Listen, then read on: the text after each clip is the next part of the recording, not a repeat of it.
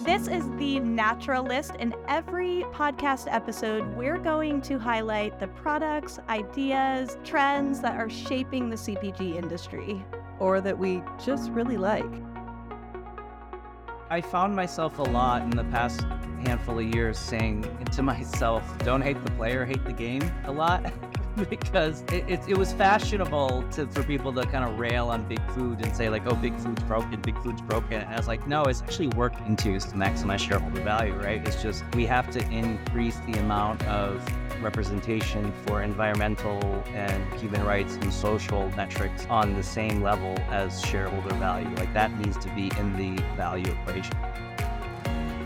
Okay, so let's talk a little bit about outcomes. so let's talk about outcomes. So I'm listening to a podcast that you recommended. The episode I'm listening to is called The Outcomes, and you just had like a light bulb go off above your head. Well, I did because that episode is all about how we define outcomes of something that happens to us. Like whether there's a positive outcome, does that mean that the whole thing was okay? And so obviously there's serious trauma involved with these women in the retrievals of the pain that they endured to get to the retrieval of their eggs and then the implantation of the embryo. And many of them did end up having children, great out babies. Great outcome but is that the only outcome? Right. And so I've actually been thinking about that a lot when we talk about innovation and responsible innovation in particular, because as I've been interviewing people and really digging into how they define innovation, one of the things that keeps coming up is the different aspects of the, whether it be a technology or an ingredient but what happens when you introduce that, when you introduce that to our food system and really thinking through all the potential outcomes and some unintended consequences that may result from this? And that that's really what responsibility comes down to. You may have this great novel idea that you believe is going to be an innovation that changes the world. But if you don't truly think through all of the aspects, both the good and the bad, even if one part of that outcome is positive, it still could be really detrimental. And so that is my way of connecting the retrievals to our topic here today. What do you think? Outcomes. I mean, I kind of define them. I got the chills when you were talking about that. That is so true. Wow. I mean, I, I was actually, I got the chills and then I started feeling ashamed because I was thinking about all of the times that we've all done this. We've all been there when we've, you know, said, oh, wow, look at this new popcorn flavor, super innovative. So, but are you referencing the glitter popcorn again that I loved? if you tell me that there were unintended negative consequences of that innocuous glitter popcorn. No, I, I would never do that. I would never do that. No, but I was just thinking that innovation goes so much deeper than what we often do. You know, we toss that word around a lot and we use it to talk about maybe flavor profiles or glitter popcorn or all of those kinds of things. But but I really love um, how you were talking about just how it goes so much deeper, how the outcomes and the way that you get there are equally as important. Yeah. If not more than than the actual innovation. Yeah, yeah. And I think, you know, we we kind of laugh about our first episode that was about innovation. We said the word a million times. And and Emily and Holly did such a great job. Yeah, they really kind of the deeper meaning behind it. But I think it's like it's such a complex topic and we throw it out when it comes to our trade shows and all these different things but really what we're doing with the innovation experience at natural products expo east is creating an environment where people can really dig in. They can ask these questions. They can you know put some of these innovation areas under intense scrutiny and and say well what does this really mean for the future of not only the CPG industry, but really of humanity. Mm-hmm. And so that's what we talked to Mike Lee a little bit about. Mike Lee of the Future Market has been a great partner for the innovation experience. I'm actually just looking at some of the mock-ups of our museum, our Ooh, innovation I can't wait to museum that. that will dig into some of these tensions like low and high tech innovations because not all innovation is about AI and, you know, precision fermentation, synthetic biology. It's also about scaling regenerative agriculture models and really tapping into ancient wisdom and, and old proven ways of doing things. So he's going to be helping us bring those ideas, bring those tensions to life through a really dynamic exhibit. And when we chatted with him, I thought he really articulated so well some of those tensions, particularly when we look at how large businesses and corporations are approaching innovation ver- versus smaller startups. And you can see that, you know, that tension between big and small, as well as low tech and high tech all over the place. So we talk about this, and it's complicated. And I think there's really no black and white way to defining what makes something good or bad, but we're definitely eager to collect all the perspectives at Expo East. Yes, I can't wait to actually visit the innovation experience because I've been so much less involved in it than you. So for me, it's going to be a completely um, wonderful surprise. Yeah, I'll take you around. Take me around. You're going to take some people around. I am going to take some people around. I, at our- what kind of tour guide are you? Are you going to be like a fanny pack clad tour guide? That's the kind of tour guide I want to be. I'm going to tell you, I actually used to be a professional tour guide in Spain. I would take people on food and wine tours. I'm very good at like on the right hand side, on the left hand side. Now try this gooseneck barnacle. the way you're using your hands, it's beautiful. So I'm excited to go back to my tour guide roots. Um, fanny pack or no fanny pack? That's the question. let's see what happens. I'll let that be my surprise today. for a tour to see.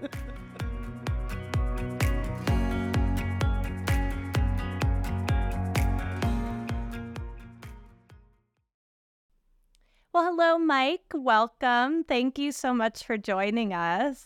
Thank you for having me. And Mike, this is Adrienne. Don't Nice to think you've meet you. officially met Adrienne prior to this. So Absolutely. Thanks for having me. So Mike, Mike Lee is of the Future Market, the founder of Future Market, and we're working with Mike on a ton of activations and content for our innovation experience at Expo East. And Mike, one of the things that I've really enjoyed is just talking to you about this idea of responsible innovation. So we're going to want to dig into that as we chat today. But let's kind of start at the beginning. We'd love to hear a little bit more about the future market and kind of your background in CPG and innovation. Yeah, thanks. Um, yeah, so I've I've worked in innovation uh, pretty much my entire career, and specifically helping corporations uh, do innovation, which I think is markedly different process than kind of doing you know startup garagey kind of stuff because you've got to deal with the legacy of what that company's been doing, right? And so um, I remember going to my first Expo West when I worked at uh, Chobani, and you know I was I was um, there, and it was just awesome to see all the brands. And but then in back of my head, I remembered like from my upbringing in Detroit, going to the auto show and seeing concept cars, and concept cars were my like favorite part about the auto show. I'm not really that into cars, honestly, but I just loved that like a huge industry could not only kind of create the products that are like changing the world in the next one to two years, um, but also kind of create these things, these cars in the car industry's case, that was a projection of what the future 10 years out could be or 20 years out could be. And I thought that just complemented everything else in the auto show so nicely because it kind of gives you not only context for where the future is going, but gives you context about what today's innovations are doing. You know, because often today's innovations are a stepping stone to the things that you might see, you know, 20 years from now. Like, you know, we have lane assist in cars right now, and that's been a stepping stone towards self driving cars for a while. So, you know, I came out of the first Expo West and, and saying, like, you know, Expo West was awesome. Um, but how do I create something that is uh, the concept car for the CPG world, right? Um, and then fast forward to now, where I'm actually working with you guys at Expo East to do it, and so it's kind of this cool full circle because I was definitely inspired at my first Expo West trip to to be like, you know, let let's create that concept car kind of thing, and uh, and here we are. Uh, so Can I just jump in really quickly and say I am also from the Detroit area area and and grew up growing going to all of the auto shows. And I love that you I hadn't thought about that in years. And maybe that was my first experience with really forward thinking innovation and in terms of products. I'll have to I'll have to analyze that later. Yeah, yeah. So that's really the spirit of the future market. You know, I think it's not just kind of creating concepts, but you know, um, I I help food companies help uh, look, look five to twenty five years out, and and and, and to complement their kind of shorter, medium term innovations, help them scenario plan about the future, help them make sense of all the different signals we're seeing today that maybe are just little blips on the radar or little niche things and saying like, okay, what if this niche thing today turns into a big thing in 10 years? Are we prepared for that? Do we like that? Do we not like that? Um, you know, and, and I think every big trend we talk about today started out as is like sort of a little thing. I mean, you know, cold brew coffee's been around for a while and it's gone pretty big, but you know, can you imagine if you were sort of the first person in a Portland coffee shop to see somebody put coffee over ice, you know? And you know, so so I'm always looking for those little signals like that, pouring coffee over ice and saying, what would happen if this turned into a billion dollar industry? What does that look like? And and how does that change the way we make and we produce food? So at the end of the day, that that's what we really help uh, food companies do is think about the future more thoughtfully and more viscerally, and then help them plan for that future in a better way. So, Mike, really interesting when you talk about like um, scenario planning and thinking out five to 25 years, excuse me, five to 25 years from now. Do you feel that a lot of CPGs in the natural products industry are thinking that far ahead, or is that kind of a newer concept to a lot of companies to be planning, you know, decades ahead? It's typically, I think, the bigger companies that can, I think, afford to do that. I mean, look, I, I, I think if you're a, if you're a, you know, a, a startup that, you know, is just raised some seed funding or even just like Series A, I don't know that this is right for you, right? Because you've got to just focus on executing your current vision, right? Um, but you know, we typically work with a lot of the larger CPG companies, and I say five to twenty-five years, but it's a little tongue in cheek because twenty-five. No one really has a twenty-five year plan. It's more I say that out there because if you force yourself to think through what the next 25 years might look like, it takes you to places that you wouldn't have gone if you were only thinking about one year out, you know? Um, and, and so it, it, it's it's a, it, it's not a misnomer, but you know, it's, it's more about making sure you have the skills and the organizational muscles to be ready for things that might come in a long term. And I think you can only really get that if you force yourself to think what could 25 years look like. But then you always have to back into it, you know? So we never leave anybody with a vision that says, here's a 25 year plan, go for it, you know? You have to kind of say, here's the 20, here's what we think the world could look like in 25 years. What do we need to do next year to set ourselves up for being able to compete in a changing society that that looks that way in 25 years, 10 years, or whatever? Yeah, yeah, developing those roadmaps, which starts with an action plan that could be implemented tomorrow, right? But kind of ladders up to these these bigger goals. Let's maybe take a step back and just talk about like the word and the idea innovation. You're going to be working with us on some activations and a panel at Innovation Experience that strives to define responsible innovation. And when we've talked over the past several months, you've really um, showcase some of your work through the lens of responsible innovation, positive impact. So, can you share with me and Adrienne a little bit about kind of how you think about responsibility and even the formula that you've been developing for companies to to measure that? Yeah. So, I mean, in a nutshell, I think responsible innovation is it really comes back to just a lot of mindfulness put into practice. Mindfulness not only about um, considering you know the past the past is important. I mean if you're doing anything with kind of food science and biotech you have reams of information and data about how you know the rise of the gmo came to be and you can learn from those you know mistakes and, and, things that happen in the industry. And i think we owe it to ourselves to not ignore the the patterns of the past that we saw in similar technologies and part of responsible innovation is really taking those to heart and thinking about how do I prevent that thing that wasn't so good happening again? Because my technology maybe looks similar to that. So I think that's kind of one first step. And then I think the other second step is um, to, I always kind of say like, just, just pre- prepare yourself to become a billion dollar brand because oftentimes when you've got like a hot innovation and you're small or you're medium sized company, you're so focused on just executing, right? That that you don't always have time to think 10 steps out on a chessboard to say like what what what can this do? But I always try to think like, you know, imagine that your idea today wins and you're beyond your wildest possibilities and you become this massive billion dollar brand. Does that create an entity or an organization or an innovation in the food system that you think is good or bad? right? And and I think that just considering that um, and and kind of trying to mitigate any potential negative externalities that come out of that, or preparing for positive externalities, um, that's that's just a really really kind of big muscle that I, I try to remind people that you know you, you need to think about that that you're not going to be you might not be toiling in the garage so to speak forever. This might be huge and you want to make sure that whatever huge thing you're building um, actually you know puts good in the world um, and doesn't come back to bite you or, or the planet yeah, that's so interesting to encourage companies to think about what what would happen if they were. Um, I haven't really ever heard it positioned like that. Like, what would this company be doing if you were a billion dollar company? That's such a fascinating way to look at it because then you kind of start to think about at scale what the positive outcomes could be and what some of the unintended consequences may be as well. Yeah, and I, and I think really, you know, you, you alluded to the equation, and it's it's it's sort of a you know general kind of representation of the thinking is it's really just thinking about what kind of net positive value you bring to the world, right? So take whatever benefits your product or innovation uh, is going to put out there um, minus the costs of, of that, and then add to that the positive externalities minus the negative externalities.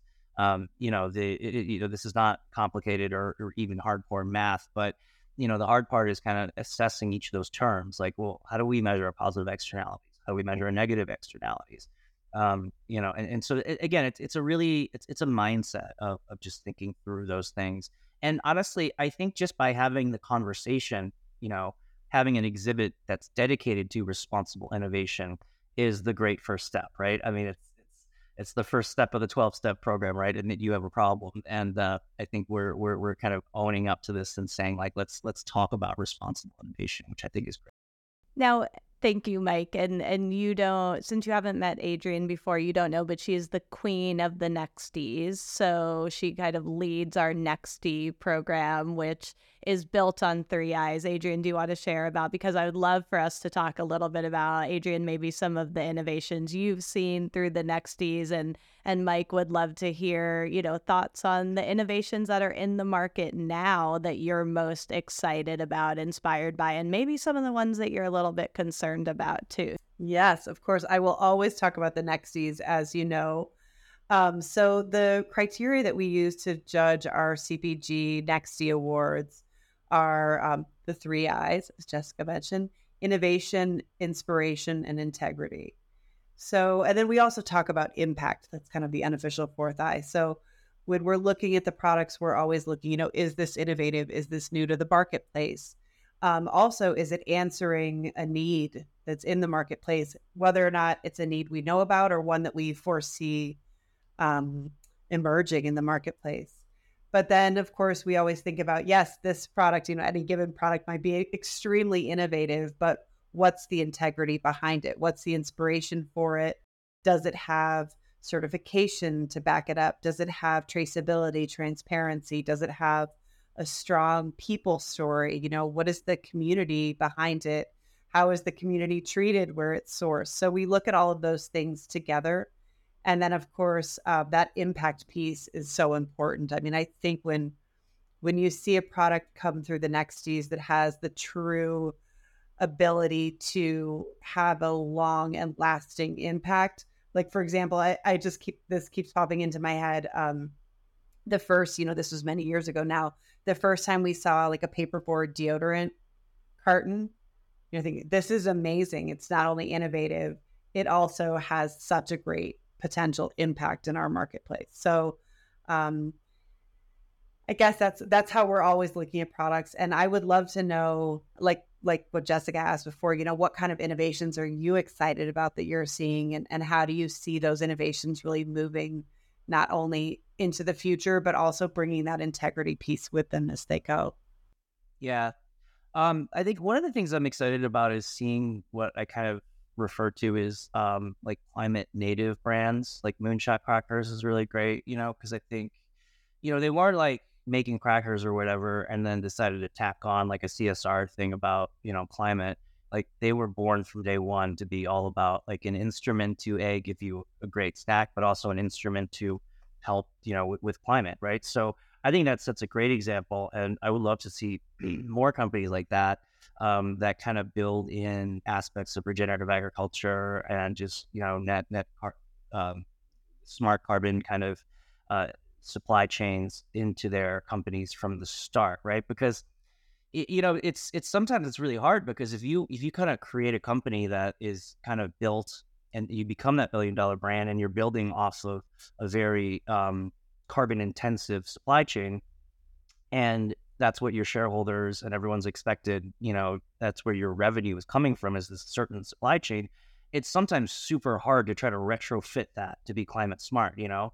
Because they say that you know you see like oh my gosh we're making this much profit year on this old business model. Why, why do we want to go to this business model where you have to invest a whole bunch more and and kind of have less results than, than what we had there? Whereas i think if you start from the beginning being climate smart it just changes the whole tone of it and you know that becomes your oxygen that becomes your just main assumption and you start building all your innovations around that right? So um, i love seeing new companies that kind of integrate that from the beginning as the fabric of the brand not just kind of a campaign that you know let's let's be honest in in in bad times or in a recession sometimes these things get defunded and they they get pulled out as you know we've got to refocus on the base. But if it's baked into the center core of your identity, um, you can't really pull away from it. You know, even in, in tough times. So I, I think that's one of the things that's super exciting to see more of.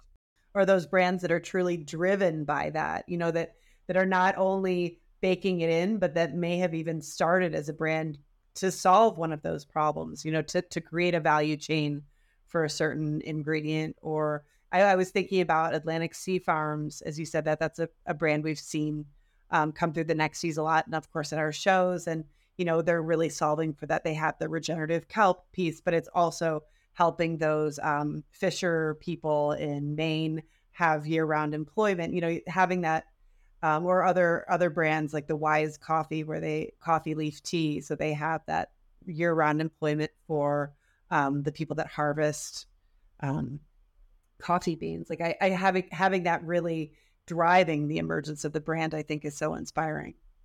Yeah, and I think the next phase I would love to see sometime in my career, and I say career because I don't think this is a short term objective that anyone can really hit. Um, is I, I think for me, the ultimate is can you be a regenerative and or sustainable brand where aspects of your flavor and nutrition directly stem from your sustainability or re- re- regenerativeness. Um, and, and, what I mean by that is is saying that you know, can we show people that a crop or ingredient that's grown regeneratively tastes like three standard standard deviations better than something that's not? You know, and and I don't know if we're there yet in in everything, but I, I think to me because I, I see survey after survey and consumer stuff that we do, and you know people do care about sustainability obviously more than ever. But you ask them what drives their food decisions, and it's typically the usual stuff, which is taste, nutrition, price, right? And I and a lot of people I've I've talked to in past consumer studies say, yeah, all things being equal, I'll choose the more sustainable one over the less sustainable one. But all things are never equal, right? Um, and and so what happens is that and, and it really just strikes to the nature of how we choose food. We choose food very viscerally and we don't always choose food logically. Sustainability is a logical pursuit right? But we buy food with hunger in our gut and feeling around uh, and things like that. To kind of merge the two would be sort of the ultimate goal because then if you said this is regeneratively grown and it's the best tasting whatever on the planet you're going to get everyone on board, whether they care about the environment or not. And and I, the environment is such a big thing that we can't just have a segment of people that support the planet supporting that stuff in the food system. We need every single person in there. And um, you know, as much as I, would love to be an idealist and, and, convert every single person on the planet to being a climate warrior, um, I, I think it might be faster to say, here's something utterly delicious that's going to help save the planet. Please all eat this. You know, and so for me, um, that that's what I would love to see more of. Well, you've had some of those, right? You you've had an utterly delicious product that's also saving the planet, right? Or do you think this doesn't exist? Well, no, but like I mean, there are other there are so many utterly delicious products that that kind of uh, are, are saving the planet, but you know, I, I, I would, I want someone to be able to tell me the story that, like, you know, regenerative agriculture makes for healthier soil. A healthier soil makes for immensely more delicious whatever. You know? Yeah. In the same way, people say oh, Kobe beef is delicious. like really connecting those two value propositions. So Yeah. it's not just healthier, it's also more delicious. More delicious, yeah. But the the delicious, I got all indignant there. Sorry. you know, like deliciousness comes from the fact that it's sustainable. yeah. You, look at like Kobe beef, Yeah. right? This myth we've all heard about Kobe beef. Why is Kobe beef so good? Because they feed the cows beer and they massage them, right? And so that's like a story that people have bought into that says that's why it's so decadent. I want that same story for like regenerative aspects. Like it just captures so much carbon and therefore it's so decadent. Like I would just love to see that. Yeah, I think that that's a great point, Mike. And actually, it ties to a conversation we were having with a retailer the other day when we asked like how she communicates. She runs a store that's very much focused on highlighting the most innovative products in any given moment. She basically switches out the whole inventory four times a year or more. It's a pop up concept. But we asked her about how to communicate the sustainability or regenerative story in store. And she was like, well, you can, but really it comes down to these consumers trying a product, really liking the product. It's still such a, such a sensory experience. And so maybe you've unlocked something really important where the regenerative or sustainability aspects of it are truly connected and driving that flavor experience for the consumer. So I think that um, I think that makes a ton of sense of like bringing those two areas of innovation, flavor and taste, and that part of the product in with the you know the measurable sustainability efforts. Exactly. Um, you said something earlier, Mike, that I wanted to circle back to, and you had you had mentioned because we also talk about this a lot, just that idea of trade offs, and especially when things are like this in the economy, that people may have to sacrifice some of their sustainability efforts, and for brands that were not built around that mission, it's probably easier to just ditch some of these things or say that's the first to go, and you have to cut costs. Now, real answer to this are you seeing a lot of big CPGs majorly cutting around their sustainability efforts where we've made a lot of progress in recent years? Does that progress still have good momentum? it's still it definitely got momentum. I mean, I don't think the the pandemic and, and things like that really really helped it. Um, you know, I, I remember working with a client on a future kind of sustainability work, and then in the middle of that project that we were trying to build this ambitious vision for the future that's better for people and planet, their CEO got fired for being sort of too sustainable, according to the investors. So it still happens, you know, and, and you're right. It's an unfortunate thing of how kind of the incentives are set up, especially if you're a publicly traded company, is is that um it, it's it's you know investors reward you if you make the share price appreciate. They don't reward you necessarily because you capture more carbon.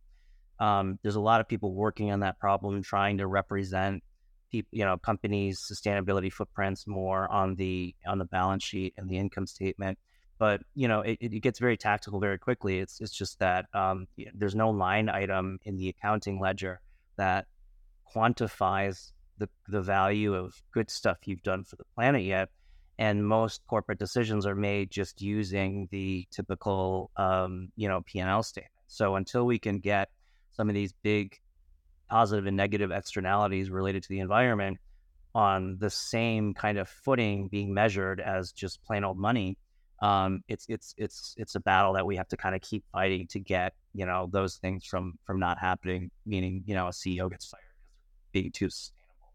Um, so yeah, That doesn't sound too far off from politics today either. You know, if it doesn't show real results uh, within the four year election cycle or whatever, then move on to the next thing.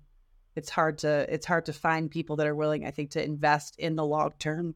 and I think it's I I found myself a lot in the past handful of years saying to myself, uh, "Don't hate the player, hate the game." A lot because you know, it, it, it was fashionable to for people to kind of rail on big food and say like, "Oh, big food's broken, big food's broken," and I was like, "No, it's actually working exactly how it was designed to, is to maximize shareholder value, right? It's just we have to increase the amount of representation for environmental and you know human rights and social metrics on the same level as shareholder value. Like that needs to be in the uh, value equation.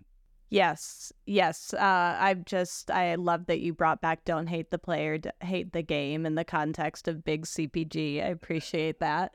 Uh, well, and, and, it also just um, sparked a, a, thought of a conversation I had with someone, a company that I know you know and have worked with, who just also spoke to, you know, big food's ability to be delivering products at scale and the need to you know, think a little bit differently about some of these improvements for companies like that. So it's a very different conversation from when we're talking about these climate native companies or companies that were built around this. But I guess, you know, the question is what does real progress look like for some of these very large CPGs that have been doing things a certain way for a very long time and, you know, may not have that mission to positively impact yeah. people in planet core to who they are in the same way that some of the you know amazing brands that are launching at expo east and west are but they're still trying. So like what does what's like a good solid effort for some of these companies as you see it?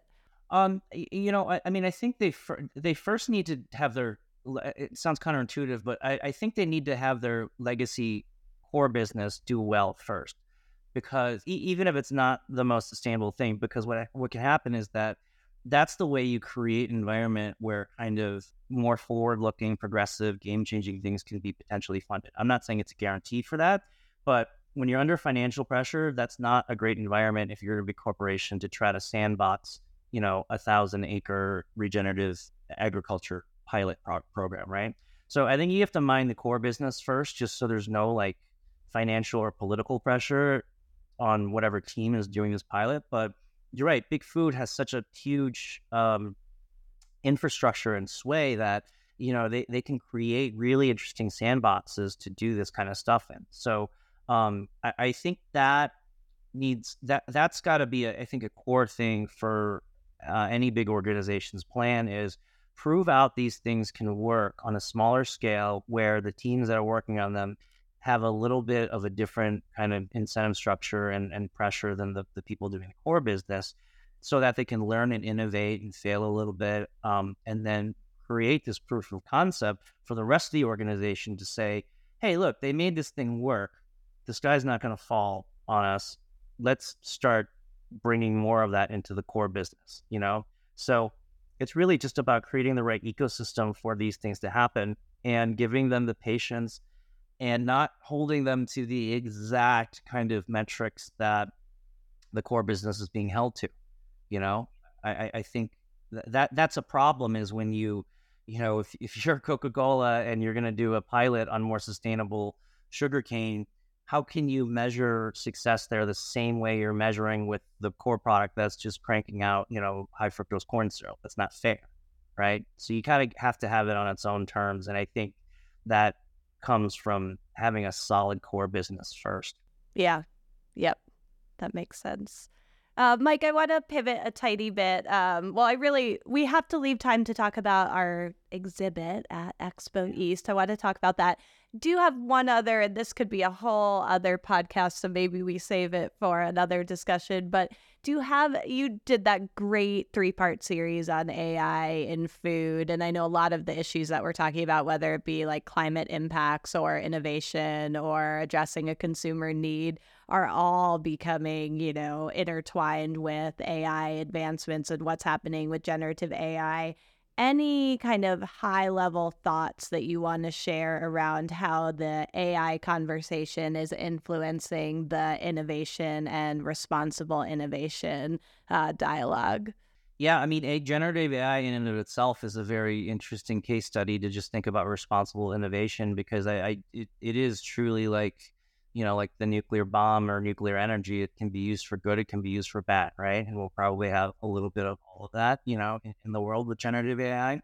Um, it's it's it's powerful on, on so many levels. I mean, it's it's already been kind of helping companies accelerate innovation by you know searching um, through ingredient databases, looking for interesting ingredients that have certain properties that that are useful or interesting to people that would have taken a long time to figure out. Um, AI and generative AI and just uh, optimizing farming and agriculture and climate science and predicting when you know climate events could happen. All of that stuff is is really really awesome and huge. Um, you know obviously we're all kind of captivated with kind of ChatGPT and its its its uh, contemporaries right now but the thing i'm more excited about is maybe a year from now or two years from now when we see a bigger proliferation of food food specific ais so, you know, I kind of look at ChatGPT as like an undergraduate student that just had a general education. And what you can do with that, you know, it can talk really well, it can reason very well, it can write a great essay for you. Um, and it's kind of got shallow-ish knowledge in a very wide range of things. It's jack of all trades. Uh, it's increasingly easy to take a base model around one of those big, large language models and give it additional data that's domain specific. So I'm super excited when we start to see food specific uh, generative AIs come out that says, hey, I took the base code from ChatGPT or BARD or whatever, and then I, you know, the undergraduate student, and then I took it to grad school and I piled on like terabytes of ag data into it. Now it went to grad school and it has a master's in agronomy or whatever, you know? So I think that's super, super interesting because as, as great as ChatGPT is, you know, it, it doesn't have the the deep, deep knowledge I think that the food industry can can kind of really benefit from having that kind of asset on your team.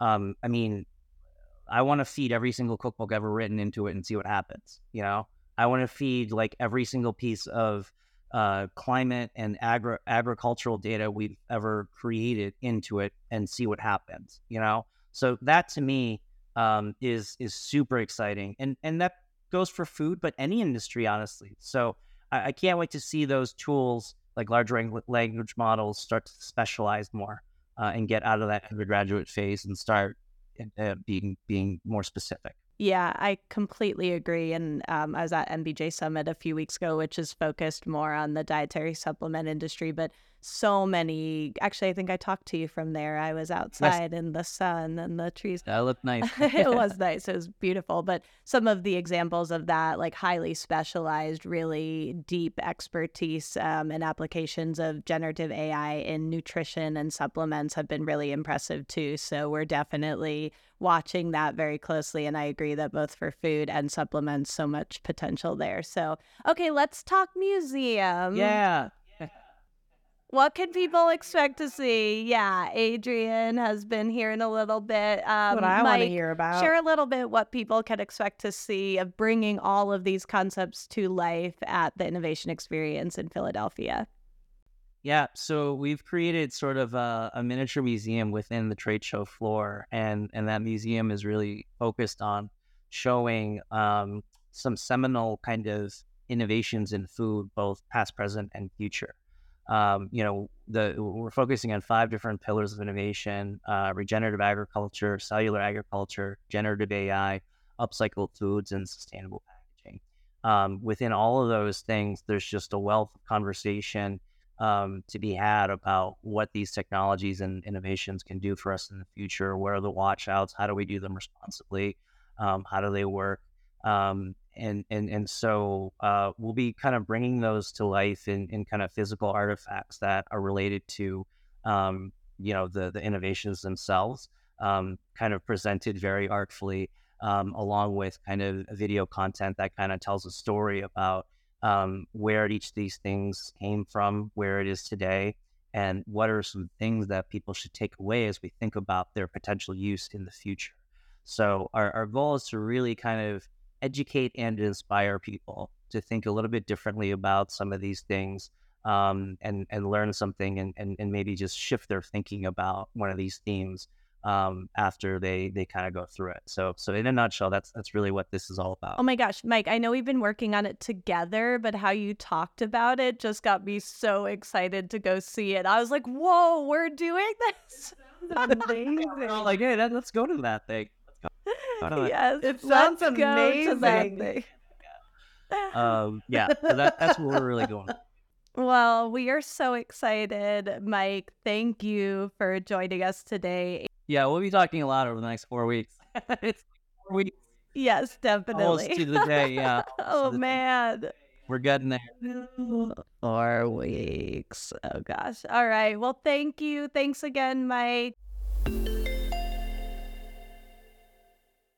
Come with me, Adrienne Smith, into the magical world of the innovation experience. Woo.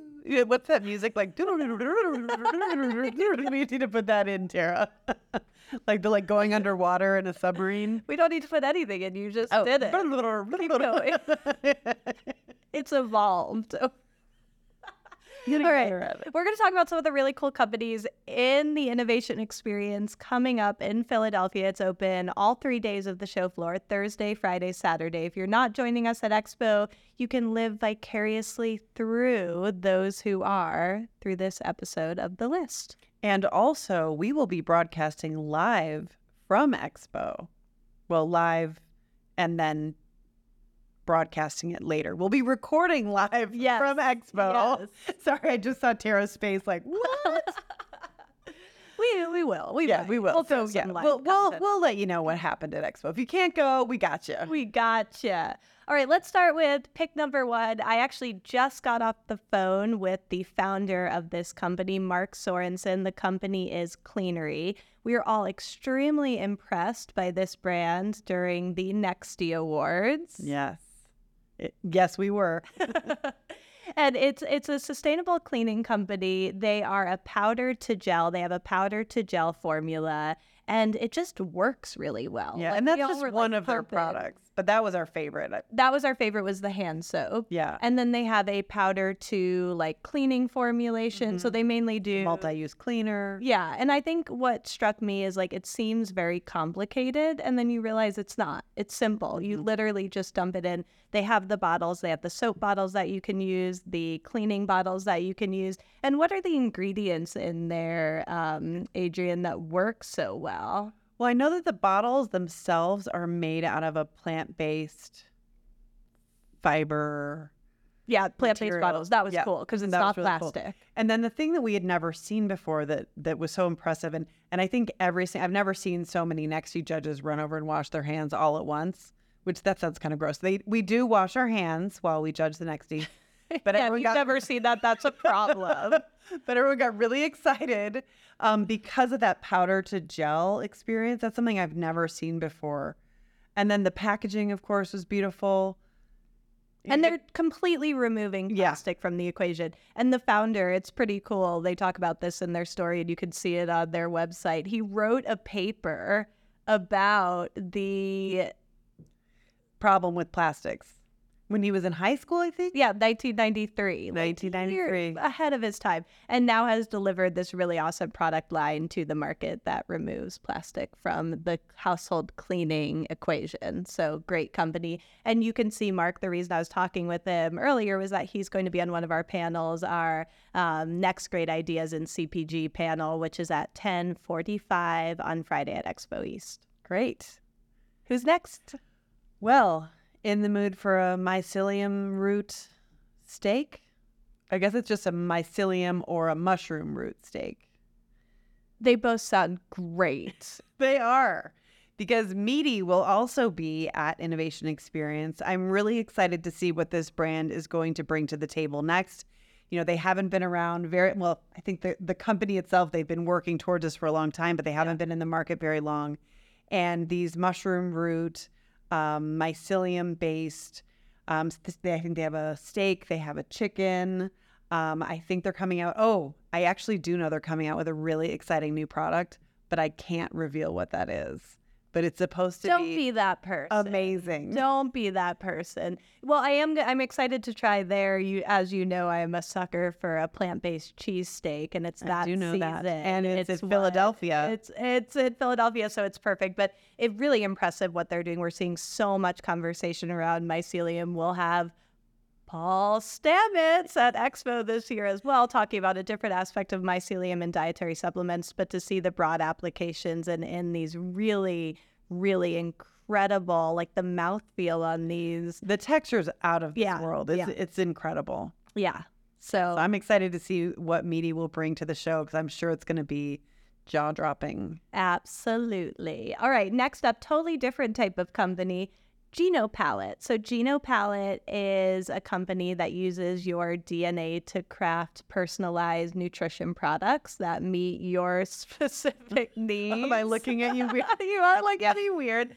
They have their privacy bases covered. Okay, good. I want to learn more about the company because I absolutely think that this is the future of dietary supplements, of nutrition overall, is giving people exactly what their body needs. And this is a company that's going to bring all of their research and science to the innovation experience. So, GenoPalate. That's cool. I mean, we have been talking a lot about personalization and where that's going and how that is the future of of the supplement industry, like you said.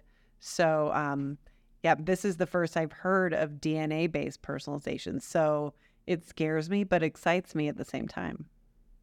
That's what the innovation experience is all about. okay, and finally, finally, um, I want to talk about Amazi Foods. So Amazi is a brand that we've talked a lot about at New Hope. They won an Nexty for Expo West. It's just a wonderful brand um, that's all about building markets for underutilized fruits or those lacking reliable market access. And then by doing so, they support local communities in Uganda. It's a women owned brand. They have partnerships to process, to manufacture at source. They're really focused on activating local value creation, um, generating more jobs. So, really, a social enterprise through and through, and just bringing forth such a strong mission and really tying their their product to the to where it comes from and and using their product to build up those communities. Yeah, and I think that's such a great example of using your innovation to really support the communities from which ingredients are Yeah. sourced and really just transform full supply chains too. Yeah, really innovative business model in that sense. Absolutely. Yes. All right. Last up, my signature, having like six companies in my last pick, is let's take a walk down Upcycled Alley. How about Oh. we on this final tour? Wonderful. What is Upcycled Alley is brought to you by the Upcycled Food Association and Misfits Market, two organizations obviously that are very committed to the cause. And we have several really great upcycled companies in there. Uglies Kettle Chips, which we've talked about on the list. Pecan, pecan, pecan milk. How do you say there? Is it pecan, pecan milk, PKN?